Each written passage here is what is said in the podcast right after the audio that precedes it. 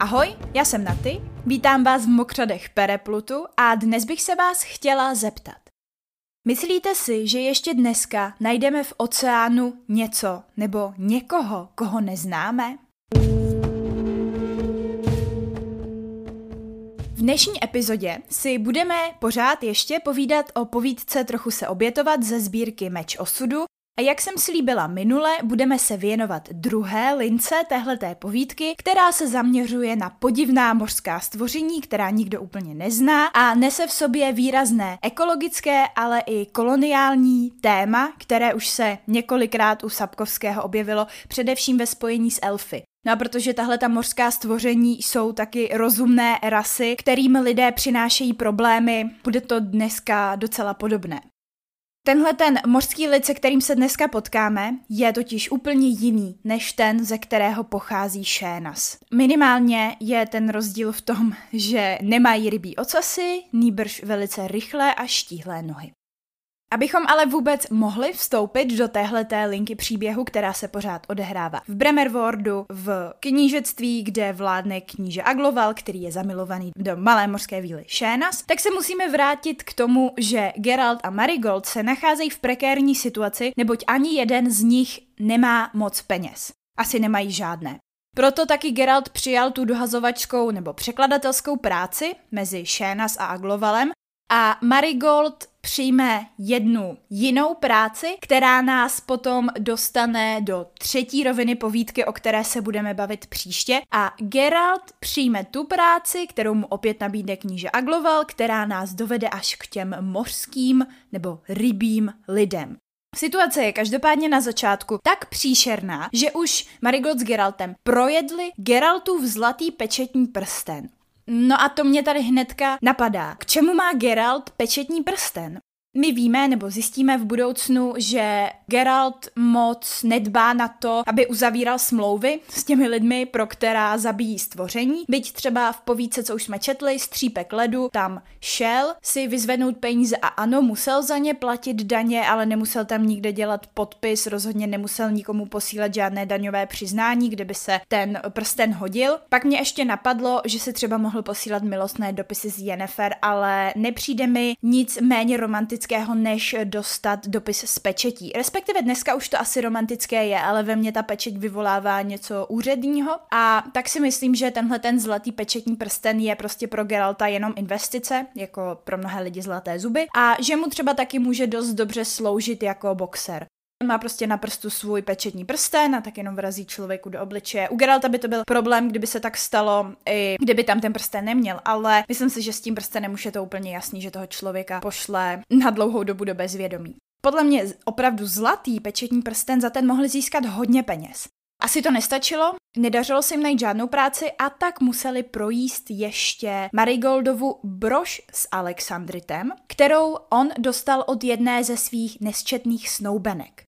Tady jsou dvě zajímavé věci. První je ten Alexandrit a druhé jsou Marigoldovy četné snoubenky. Alexandrit je jeden z nejdražších drahokamů, který vůbec můžeme na Zemi nalézt. A zajímavé je, že v našem světě byl ale objevený až v první polovině 19. století. Je to tedy kámen u nás velice vzácný, protože se nachází jenom na málo místech, ale na kontinentu ho očividně zvládli objevit mnohem dříve.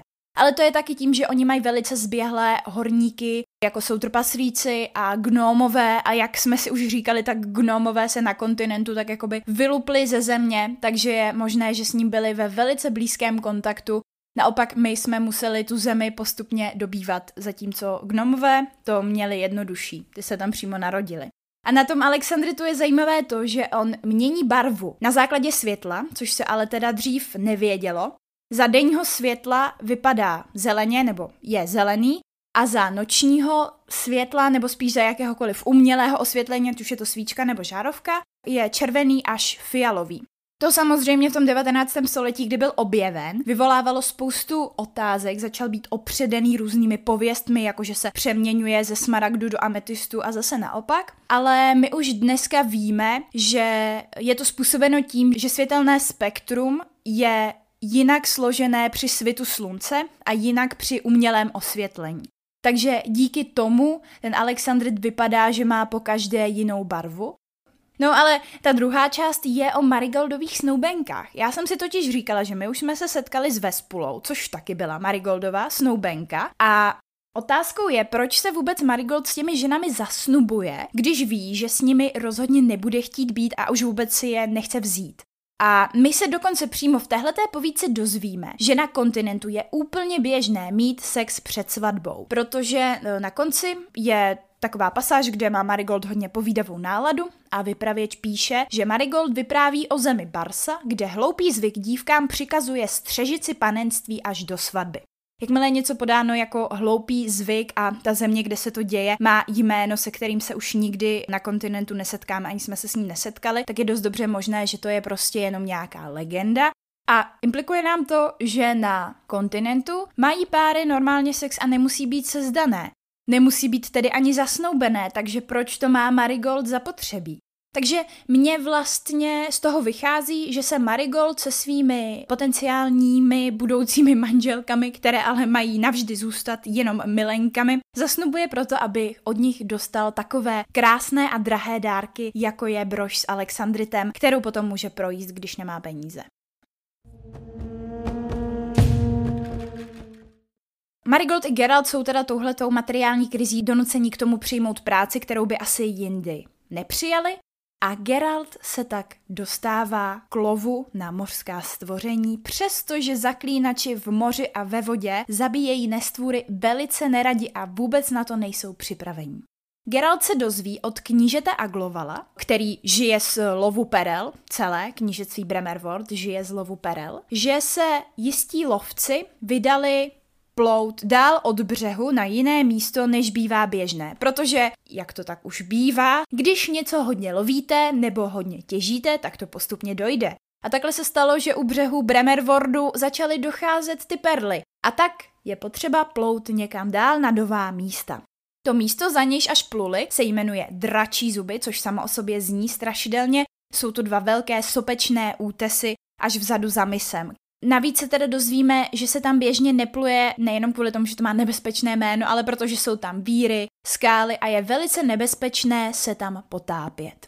No a to nás samozřejmě dostává k tomu, že si musíme říct, jak se loví perly. Perly existují dvojího druhu, sladkovodní i mořské, takže se dají lovit z moří, z jezer, z řek a nacházejí se klidně až 8 metrů hluboko. Samozřejmě, když lidé už v historii, asi nějakým omylem, kdy se nějaká perlorodka nebo perlotvorka vyplavila na břeh, zjistili, že v ní ty perly jsou, je chtěli dostávat, a historicky se perly sbíraly no jak jinak než volným potápěním. Tedy tak, že plavec nebo plavkyně se museli vydat až třeba do těch 8 metrů hluboko a tam ty škeble, ve kterých se perly nacházejí, ručně nazbírat. Samozřejmě, že neexistovaly žádné kyslíkové přístroje, takže to museli dělat se zadržením dechu. Úplně nejznámější kultura lovení perel je ta japonská. Tam se objevovaly, nebo neobjevovaly, tam bylo opravdu hodně takzvaných am. V prvním pádě jednotného čísla je to ama, znamená to žena moře, a byly to ženy, které se potápěly a lovily mušle, chobotnice, mořské ješky, ale i perlotvorky, Dokázali se takhle potopit do hloubky až 10 metrů a dokázali zadržet dech dvě minuty. Potápěli se teda za zadržení dechu. Až na konci 19. století byly vytvořeny masky, které mohly mít na obličeji, takže aspoň viděli. Nebo oni viděli i tak, protože otevírali oči ve vodě, ale viděli, aniž by se jim do očí dostávala sůl. A je samozřejmě jasné nejenom to, že když se potopíte pod vodu, tak vás bolí uši z toho tlaku vody, mně se to děje třeba už tak po metru, ale zároveň jste strašně dlouho ve slané vodě, kde je zima, která vám vysušuje kůži, ta voda vám teče všude, ušima, do nosu, takže řekněme, že lidé, kteří se věnovali této práci, neměli úplně dlouhého trvání a tak se používaly různé triky. Takže třeba v Ázii se lidé mazali olejem a různými velice silnými krémy, aby si uchovali svoje teplo. Do uší si dávali špunty, Nosili samozřejmě sponku na nose a taky používali, protože potřebovali se stoupit do velké hloubky, těžký kámen, který vlastně drželi, když se spouštěli, nebo na sobě měli připevněný, když se spouštěli dolů, aby tam byli rychleji. A potom dole si ho odstřihli, nechali ho tam a zase vystupovali nahoru. A to už byly teda taky obtěžkaný těma škeblema a chobotnicema a humrama, takže to pro ně bylo asi stejně těžké jako s tím kamenem, no. A my z povídky víme, že se podobně loví perly i v Bremerwordu, protože na lodi, která právě doplula k dračím zubům, byla sedmičlená posádka o dvou plavcích a pěti lovcích, mezi nimi byla jedna dívka takže já si představuju, že ti lovci vlastně fungovali stejně jako to, co jsem vám teďka popsala a možná ti plavci od nich třeba přebírají mušle nebo se nějak jako starají o tu loď. Možná je to špatný překlad, tady jsem se upřímně nedívala a možná jsou to dva plavci, kteří jakoby řídí tu loď a pět lovců, kteří loví perly ale určitě to bude nějaký takovýhle postup lovu perel, protože to, jak se perly začaly nikoli vlastně lovit, ale chovat, no, no chovat, protože jsou to mlži, v moderní době určitě v Bremerwordu ještě nedělají, na to by vůbec nepotřebovali žádnou loď. Všichni, kteří pluli na palubě téhleté lodi, se ztratili, loď zůstala potřísněná krví a Aglovalovi a i Geraltovi hned, co mu to řekne, je jasné, že něco všechny lidi na palubě pozabíjelo.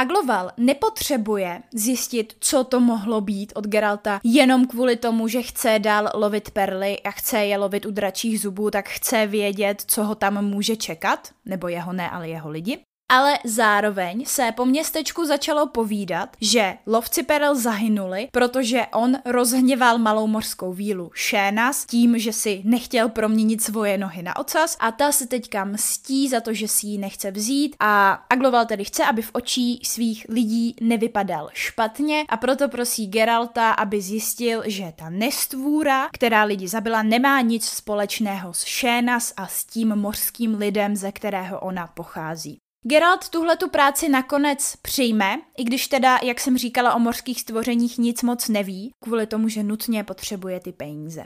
Sám Geralt říká, že v moři žije daleko víc netvorů než na souši, ať už to počítáme na druhy nebo na počet jako takový, ale i přesto, že by to mohla být velice dobrá práce pro zaklínače, tak se do toho žádní nepouští. Za prvé na to nejsou vycvičení, protože když vznikly zaklínači, tak bylo potřeba, aby svět zbavovali nestvůr na souši, kterou bylo potřeba dobít v té chvíli. No a samozřejmě, že ta stvoření žijící ve vodě mají nad vzduch dýchajícím Geraltem nebo jinými zaklínači velkou výhodu. Většinou mají teda žábry, ale ploutvé, dokážou se pohybovat velice rychle a samozřejmě, abyste mohli s něčím bojovat, tak je potřeba tomu rozumět. Geralt hodně dlouhý čas strávil tím, že se o nestvůrách učil a o mořských nestvůrách se nic vlastně neví, takže by boj s nimi byl velice náročný.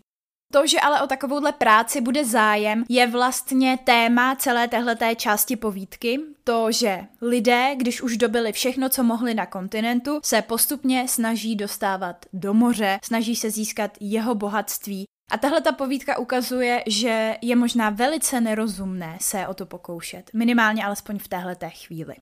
Geralt se tedy snaží najít někoho, kdo jeho a Marigolda, který musí být u všeho, odveze k těm dračím zubům, kde se celá ta událost stala, aby se tam mohl podívat a zkusit se s tou nestvůrou utkat. Ovšem, Nikdo ho tam odvíz nechce, protože se prostě všichni bojí po tom, co viděli, co se stalo té sedmičlené posádce. Ale Geralt naštěstí zjistí, že se dokáže k dračím zubům dostat bosou nohou a to díky odlivu. Tedy díky tomu, že voda odstoupí, oni budou moct k těm dračím zubům dojít a musí to stihnout dostatečně rychle, aby nepřišel příliv a mohli se dostat zpátky. Přesto to teda bude docela náročná cesta, protože při odlivu vzniknou na těch místech různé tůně a úžiny, za prvé je ten povrch kluský, ale objevují se tam také vodní proudy, kdybyste třeba spadli do nějaké té prolákliny, která tam s tím odlivem vznikla. Ale i přesto, že to opravdu nezní jako příjemný výlet, se tam spolu s Geraltem vydává i Marigold. A ještě předtím, než se tam vydají, je dokonce mořská víla Šéna svaruje, ať tam opravdu, ale opravdu nechodí. No každopádně ani Marigoldovi to nezabrání. On je opravdu velice nebojácný a především teda zvědavý. Marigold vede během cesty s Geraltem rozhovor a snaží se zjistit, co vlastně ten příliv, respektive odliv v tuhle tu chvíli způsobilo. On si představuje, že se na dně moře nachází nějaké monstrum, které do sebe vždycky vsaje vodu, úplně se vším, co v ní je, s rybami, s delfíny, s želvami, s tuleni. Takhle se vlastně jako nají a potom, když kořist, kterou takhle získal, stráví, tak vypustí tu vodu ven. Tohle to dělá v nějakých pravidelných intervalech, takže jednou je příliv a potom je odliv. Načež mu vzdělaný Geralt, no nebo ne vzdělaný, spíš uh, dobře edukovaný, je možná to samý, ale Geralt jemuž se dostává informací řekne, že mu Jennifer kdysi vysvětlovala, že příliv i odliv způsobuje měsíc. Načež se začne Marigold hrozně smát, že to je blbina, co má měsíc co společného s mořem a řekne Geraltovi, že mu Jennifer lhala. My díky tomu zase jednou vidíme, že čarodějové jsou opravdu mozky kontinentu, že neumí jenom čarovat, ale že jsou opravdu velice vzdělaný, protože to tak opravdu je. Za příliv a odliv, za takzvané slapové jevy může měsíc. Já nejsem ten správný člověk na to, aby vysvětloval, jak funguje příliv a odliv, ale je to pro nás docela důležité, alespoň ta doba, kdy přichází příliv a kdy přichází odliv. Alespoň u nás na Zemi. Opravdu teda za příliv a odliv může měsíc a jeho gravitace a taky ještě to, že se země otáčí, takže do toho vstupuje její vlastní odstředivá síla. Úplně jednoduše řečeno je to tak, že měsíc přitahuje tělesa, která jsou na přivrácené straně země a slabě působí na ty, které jsou na té odvrácené. Takže jde vždycky o to, jaká část země je obrácená k měsíci a to je asi všechno, co vám dokážu vysvětlit. Takhle končí moje pochopení celé téhleté věci. Ale zajímal mě právě ten čas. A když budu citovat z Wikipedie, tak k přílivu a odlivu dochází s dvojnásobkem frekvence odpovídající průchodu měsíce nad poledníkem, kde se nacházíme, doplňuji já. Takže k němu dochází k celému tomu cyklu každých 12 hodin, 25 minut a 14 sekund. To je doba, během které dojde jak k přílivu, tak k odlivu. Takže Interval mezi přílivem a odlivem na stejném místě je 6 hodin 12 minut a 37 sekund. My se totiž budeme bavit o tom, že Geralt s Marigoldem nakonec spoza těch dračích zubů musí utíkat, protože přichází příliv. Tak mě zajímalo, jak dlouhá doba to byla. Ale můžeme z toho vyvodit dvě věci.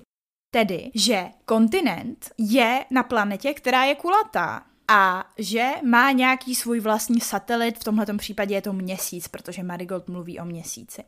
My nevíme, jestli se z kontinentu později vyvine náš svět. O tom se budeme bavit ještě později, ale jsou tam takové jako náznaky, že by tomu mohlo být, i když se to spíš nakonec eh, interpretuje tak, že ne, protože nevím, jestli do toho úplně zabředávat, ale Spíš ne, ale dost pravděpodobně kontinent a ta jeho planeta funguje velice podobně k našemu světu.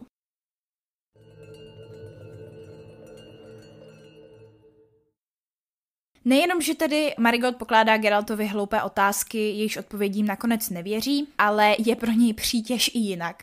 Chová se, jako kdyby to byla velice zábavná procházka.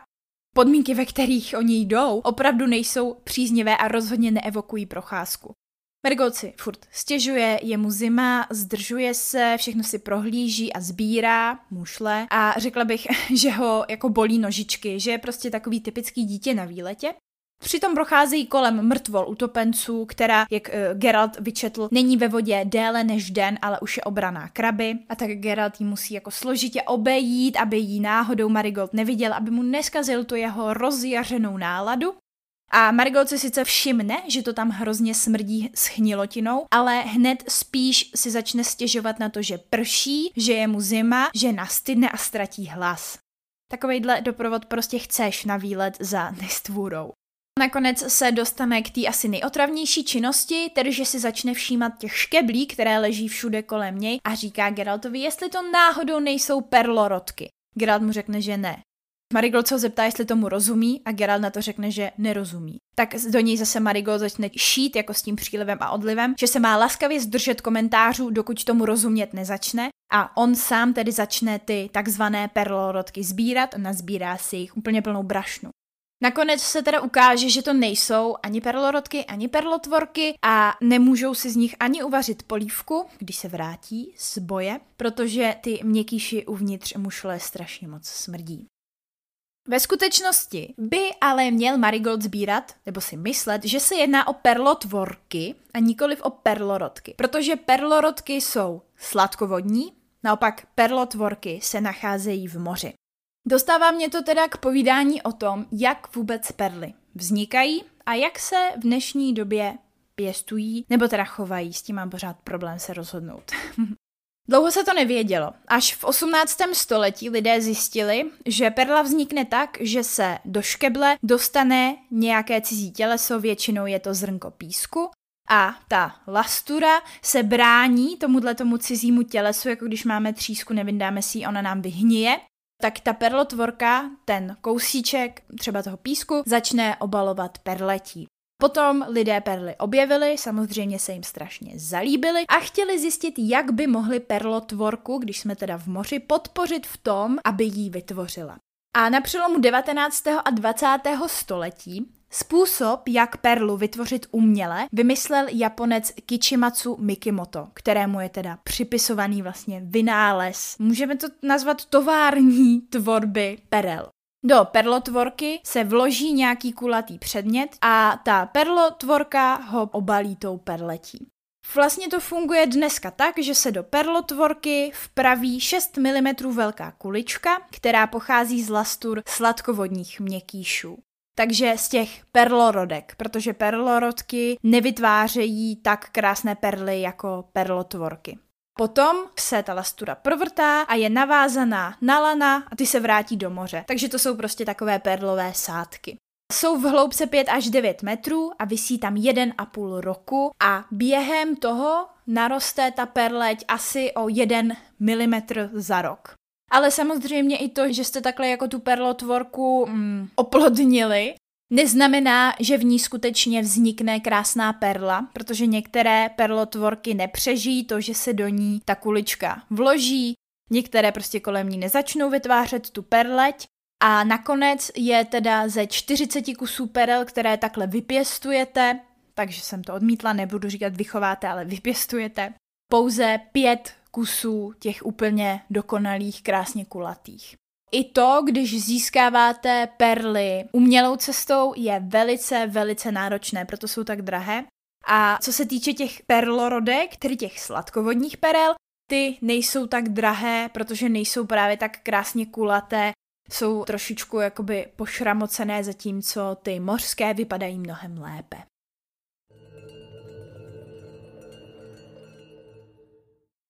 Geralt s Marigoldem se dostanou k okraji moře a Geralt si všimne schodiště, které vede, no, buď z moře, nebo do moře. A Marigold si okamžitě začne vytvářet fabulace. Už má v hlavě celou legendu o tom, jak se jedná o schodiště, které vede do podmořského města a že se to legendární město jmenuje Is. Je to město, které stálo na pevnině a potom bylo pohlcené mořem. No a to by nebyl Sapkovský, kdyby město Is skutečně neexistovalo i v našem světě, nebo se o něm minimálně nevyprávěly pověsti. Sapkovský si samozřejmě nevybral Atlantidu, neboť to není město, ale celý kontinent a je napojená na řeckou mytologii. Sapkovský mnohem víc pracuje s tou keltskou, obecně germánskou, vikingskou, proto si vybral to město Is. Nebo teda, abych to říkala správně, Is, ale píše se to Y, S. Je to právě město, které pochází z keltských legend a mělo stát na pobřeží Bretaně. Potom bylo zatopeno mořem a váže se na to legenda.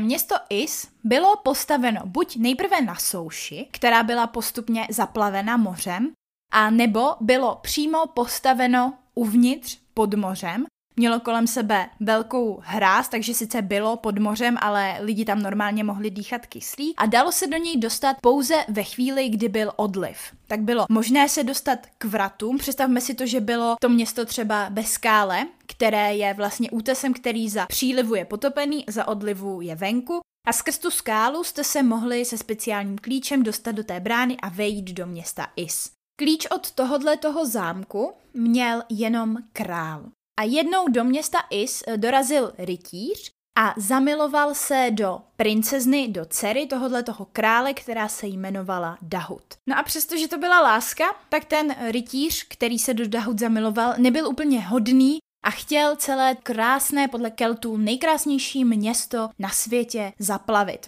A tak donutil Dahut, aby získala od svého otce krále ten klíč od brány, ona mu ho opravdu vzala bez spánku a potom rytíř otevřel tu bránu a město celé Is bylo zaplaveno. Protože se král dozvěděl, že ten, kdo může za celou tuhletu zkázu města, je jeho dcera Dahut, tak ji strčil do moře a z ní se potom stala mořská pana. Tady bychom možná mohli najít inspiraci ke vzniku postavy Šénas. No a to město Is, tedy dále pod mořem už dneska vytopené, existuje, ale civilizace, která se v něm nacházela, je už dávno mrtvá to, co popisuje Marigold, by byla nějaká asi jiná nově tam vzniknuvší civilizace, někoho, kdo dokáže dýchat pod vodou, ale kdo tam má pořád krásný, šťastný život, řekněme.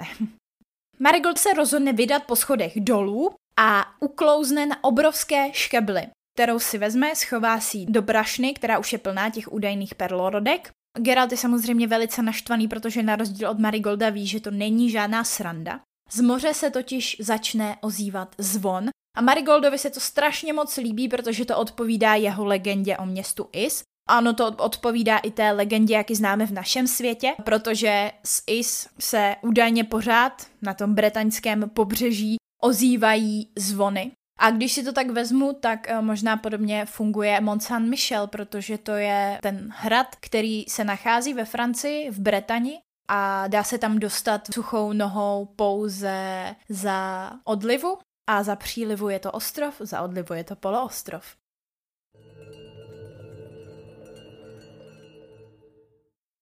No jenomže ona to opravdu nebude žádná zábava, protože najednou z vody vyběhnou nestvůry, které mají vypoulené oči, zbraně a brnění. A hnedka začnou s Geraltem bojovat, Marigold utíká, ale pořád tu bitku sleduje z dálky, protože o tom musí napsat baladu. A o těchto těch stvořeních eh, vypravěč píše jako o rybožabách. Geralt o nich potom mluví jako o rybookých. Jsou popsáni jako, že mají rybí oči, takzvanou rybohadí tlamu, ve které mají ostré zuby. Na hlavě mají naježený hřeben a mají kostnaté zelené ruce. To je velice sugestivní popis, který si ale každý ilustrátor vyložil úplně jinak. Oni tam také nejsou zmíněni v celku, ale jsou popsané pouze tyhle ty detaily, takže se určitě pak podívejte na Instagram, kam já některé ty obrázky přidám. A my se v celé téhleté povídce a ani později v knihách nedozvíme jejich název. Mluví se o nich prostě jako o rybím národě, ale díky počítačové hře víme, že jsou to takzvaný vodianoj. Nebo alespoň dostali takovýhle název tvůrci té počítačové hry. Vodianoj je mytologické stvoření, které by v překladu do češtiny odpovídalo vodníkovi. Jenomže rozdíl je ten, že Vodianoj a vodník vypadají úplně jinak Popis Vodianoje z východoslovanské mytologie je podobný právě těm stvořením, které používá Sapkovský. Sice jako mají tělo člověka, ale mají žabý obličej, dlouhé vlasy a nazelenalé vousy, to je to samé jako naši vodníci, ale mají většinou šupiny a rybí ocas, což je zásadní rozdíl, protože naši vodníci vypadají úplně jako lidé, jenom jsou většinou do zelena, samozřejmě sbírají dušičky, takže topí lidi, kouří dýmku a sedí na vrbě. Ale vodiano jsou vlastně mnohem zákeřnější. A také topí lidi, ale netopí je mírumilovným způsobem, řekněme. No, i když, když si teďka vezmu, co udělal vodník v kytici s tím dítětem, Budiš, no ten asi moc míru milovný nebyl, to byl taky takový spíš vodianoj. A zase, když se do ní ta žena zamilovala, tak asi spíš vypadal jako člověk, než že by měl rybí ocasy, když co my víme, to je prostě Šénas a Agloval. Vidíte, jak se to všechno propojuje, prostě slovanská mytologie, Sapkovský, zaklínač. Chtěla jsem říct, patří to k sobě, ale to by bylo tak, uh, tak očividný, takže jsem to nakonec neřekla, ale řekla jsem to teď, no. Prostě vodianoj vypadají podobně jako ty příšery, jak je popisuje Sapkovský v téhleté povídce, ale nikdy takhle nejsou pojmenováni až potom v té počítačové hře, kde se o nich dokonce můžete dočíst detaily, protože v té hře můžete získat knihu, která se jmenuje Popis Vodianoj a rybích lidí, nebo rybího národu. A tam získáte další informace o nich, které už ale nejsou vymyšlené Sapkovským, ale tím CD Projektem, který hry vytvořil. Ve chvíli toho nejdivočejšího boje se ale začne zvedat příliv. A tak Marigot musí utíkat, aby nebyl zaplavený žleb, kudy s Geraltem přišli. A Geralt se rozhodne Marigolda zachránit a zkusí ty rybí lidi zadržet. Objevuje se jich teda pořád ještě víc, ale přesto nad nimi Geralt už už vyhrává, byť oni můžou díky zvedající se vodě plavat a on musí různě přelízat skalky, ale najednou ho strhne zvedající se voda do proudu a já jsem se tak musela začít ptát v tuhle tu chvíli, jak rychlý ten příliv a odliv pro boha jsou. Když jsem teda zjistila, že těch 6 hodin, alespoň v našem světě, tak jsem si říkala, proč tam nešli jindy, proč tam nešli ve chvíli, kdyby měli vlastně jako víc času. Ale pak si říkám, že možná je vlastně ten sestup do toho města na úplném, teď nevím, jestli teda říká ten shelf, na úplném jakoby okraji, kam ten příliv a odliv sestupuje. Takže vlastně oni měli jenom velice krátkou chvilku na to se tam dostat, nebo takhle, měli delší chvilku na to se tam dostat, na to jedno konkrétní místo, kde jsou ty schody, kudy ten mořský lid může, vych, nebo mořský lid, já to furt pletu, kudy ten rybí národ může vycházet nahoru. A to je ale to místo, kde se hnedka ten příliv a odliv láme, takže vlastně tam jenom došli, mohli se tam podívat a hnedka už ten příliv začal přicházet. A proto teda asi na to měli opravdu jenom linký čas. No a nebo je potom ještě možnost, že planeta, na které je kontinent, je menší než země koule, a nebo se třeba otáčí rychleji, takže tam vlastně mezi přílivem a odlivem je jiná frekvence a může probíhat mnohem rychleji než po těch našich šesti hodinách. Geralt se tedy začne topit, ještě je zraněný na ruce, takže ji nemůže moc používat, teče mu krev. A když tak jako upadá pod hladinu a už to vypadá, že to s ním dopadne špatně, tak si říká. Jestli se z toho dostanu, pojedu za jen do Wengerbergu, zkusím to ještě jednou, jestli odsud vyváznu živ. To je ta chvíle, o které jsem mluvila v hranicích možností, když tam spolu Geralt eh, s Yennefer vyseli na mostě a Geralt hrozně moc chtěl po Yennefer, aby mu odpustila. To je ta situace, když eh, je Geralt ve chvíli, kdy se blíží smrti, tak myslí na Yennefer a všechno to s ní chce napravit. Jenomže naštěstí to s ním dopadne dobře, tak by si jeden řekl, hele, odjede do Wengerbergu a s Yennefer to urovná, ale ne, Objeví se sice Šénas na krásném šedém velkém delfínovi a řekne, že ty rybolidi zadrží, aby on a Marigold mohli utéct a že už se nikdy, ale opravdu nikdy nesmí na to místo vracet. Geralt je tedy zachráněný, utíká pryč, ale říká si, dostal jsem se z toho, zase to vyšlo, ale ne, nikam nepojedu. Takže Geralt už ví, že je v pořádku, že neumře a hnedka si přestane myslet, že by to měl s Yennefer nějak zachránit. To je přesně ono. Už nedvisím nad propastí, už mi na tom přestalo záležet, to bylo v hranici možností, ale ne, dostal jsem se z toho, nikam nepojedu.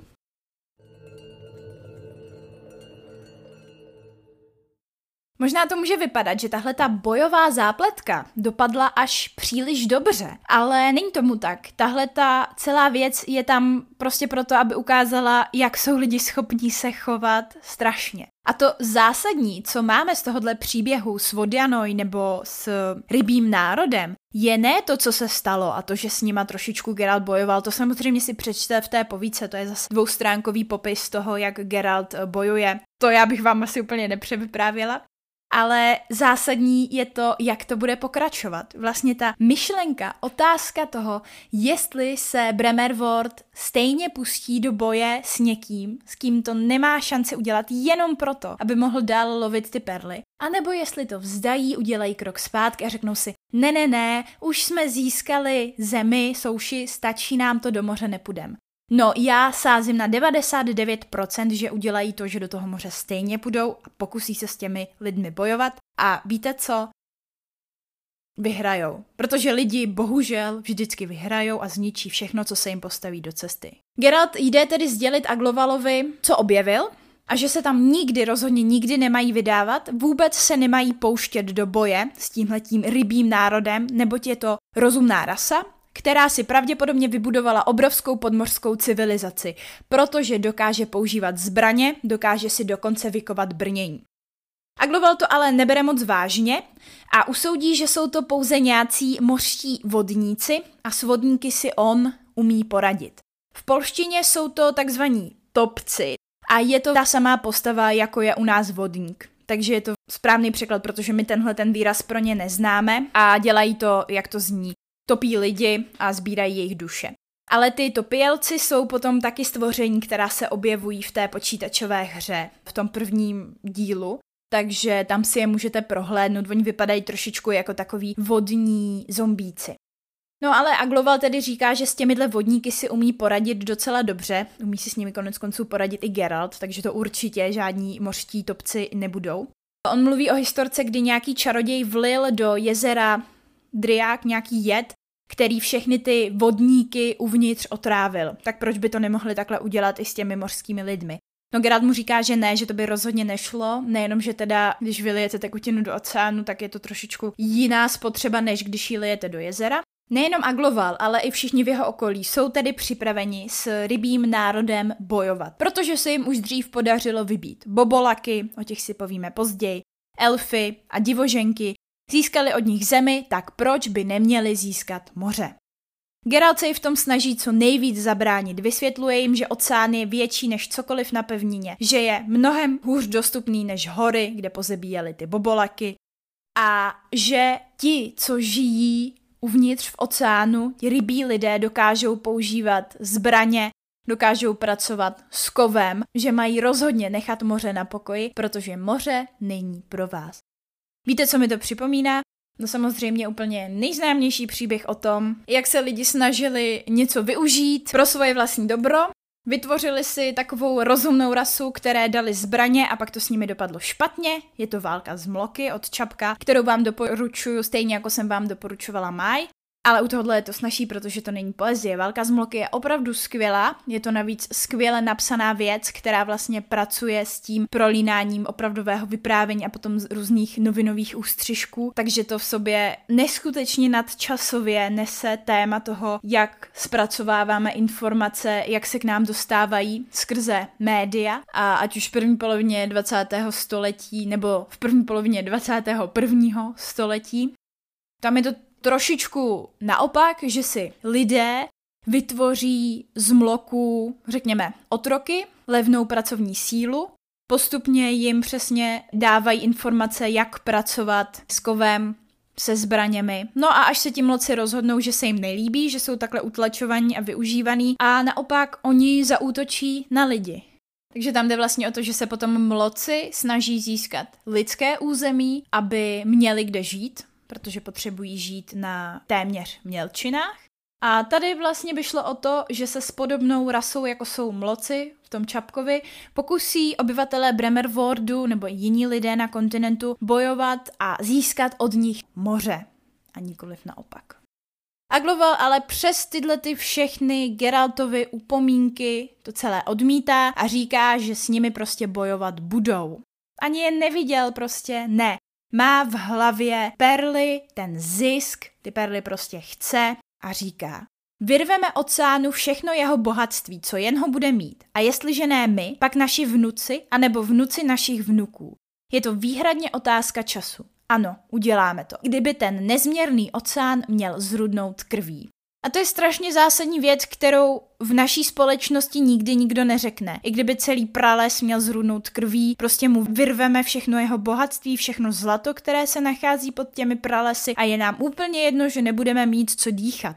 Jenom to bohužel nikdo takhle explicitně neřekne. Tady Agloval mluví a nechci jako ukazovat prstem na nikoho konkrétního. Tady Agloval mluví za všechny nás, za všechny nás lidi, kteří jsme ochotní tohleto dopouštět a myslím si, že bychom si to měli všichni vytisknout a nalepit si to na nějaký plagát a jak to, toho jednoho malého jednotlivce tady z mýho pokojíku by se to dostalo až nějaké nadnárodní firmě, která si myslí, že mít mahagon a zlato je mnohem důležitější, než mít pralesy.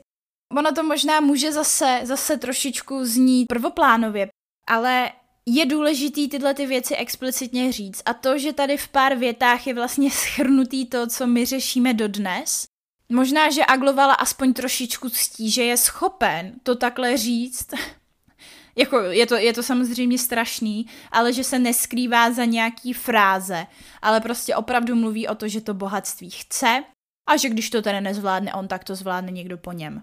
Což je přesně bohužel to, co se děje u nás. No ale ta povídka nám naznačuje, že no vlastně jediný, co nám může pomoct tohleto zlomit, je láska, nějaký jakoby cit. A teď nemyslím nutně mezi námi lidmi nebo mezi člověkem a nějakým stvořením, které žije pod mořem, ale možná i jako k té přírodě, k tomu, s čím my vlastně chceme bojovat, přitom to vůbec nedává smysl. Proč bychom měli chtít bojovat s přírodou, když ji potřebujeme? Protože do celé této situace a té konverzace mezi Aglovalem a Geraltem přichází Šénas, která si nechala od morské nymfy vyčarovat nohy a Agloval je samozřejmě z toho úplně v háji, zapomíná na perly, padá jí k nohám, doslova k nohám, říkají, že jí miluje, že si ji vezme. Je taková teorie, že Šénas se rozhodla obětovat svůj ocas a změnit si ho v nohy. Nejenom proto, že Aglovala opravdu miluje, ale protože ona byla přítomná té situaci, když viděla boj mezi Geraltem a těmi rybími lidmi.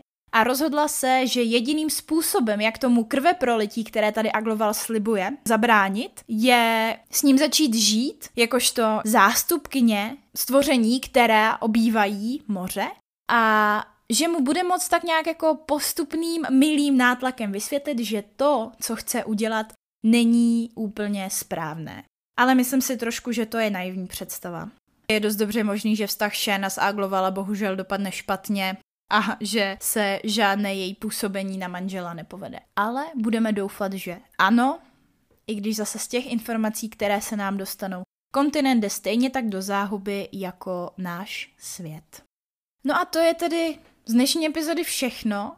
Doufám, že se vám líbila Kdybyste chtěli vidět ty slibované obrázky a ilustrace nejenom od Janoj, tak navštivte můj Instagramový profil v Mokřadech Pereplutu.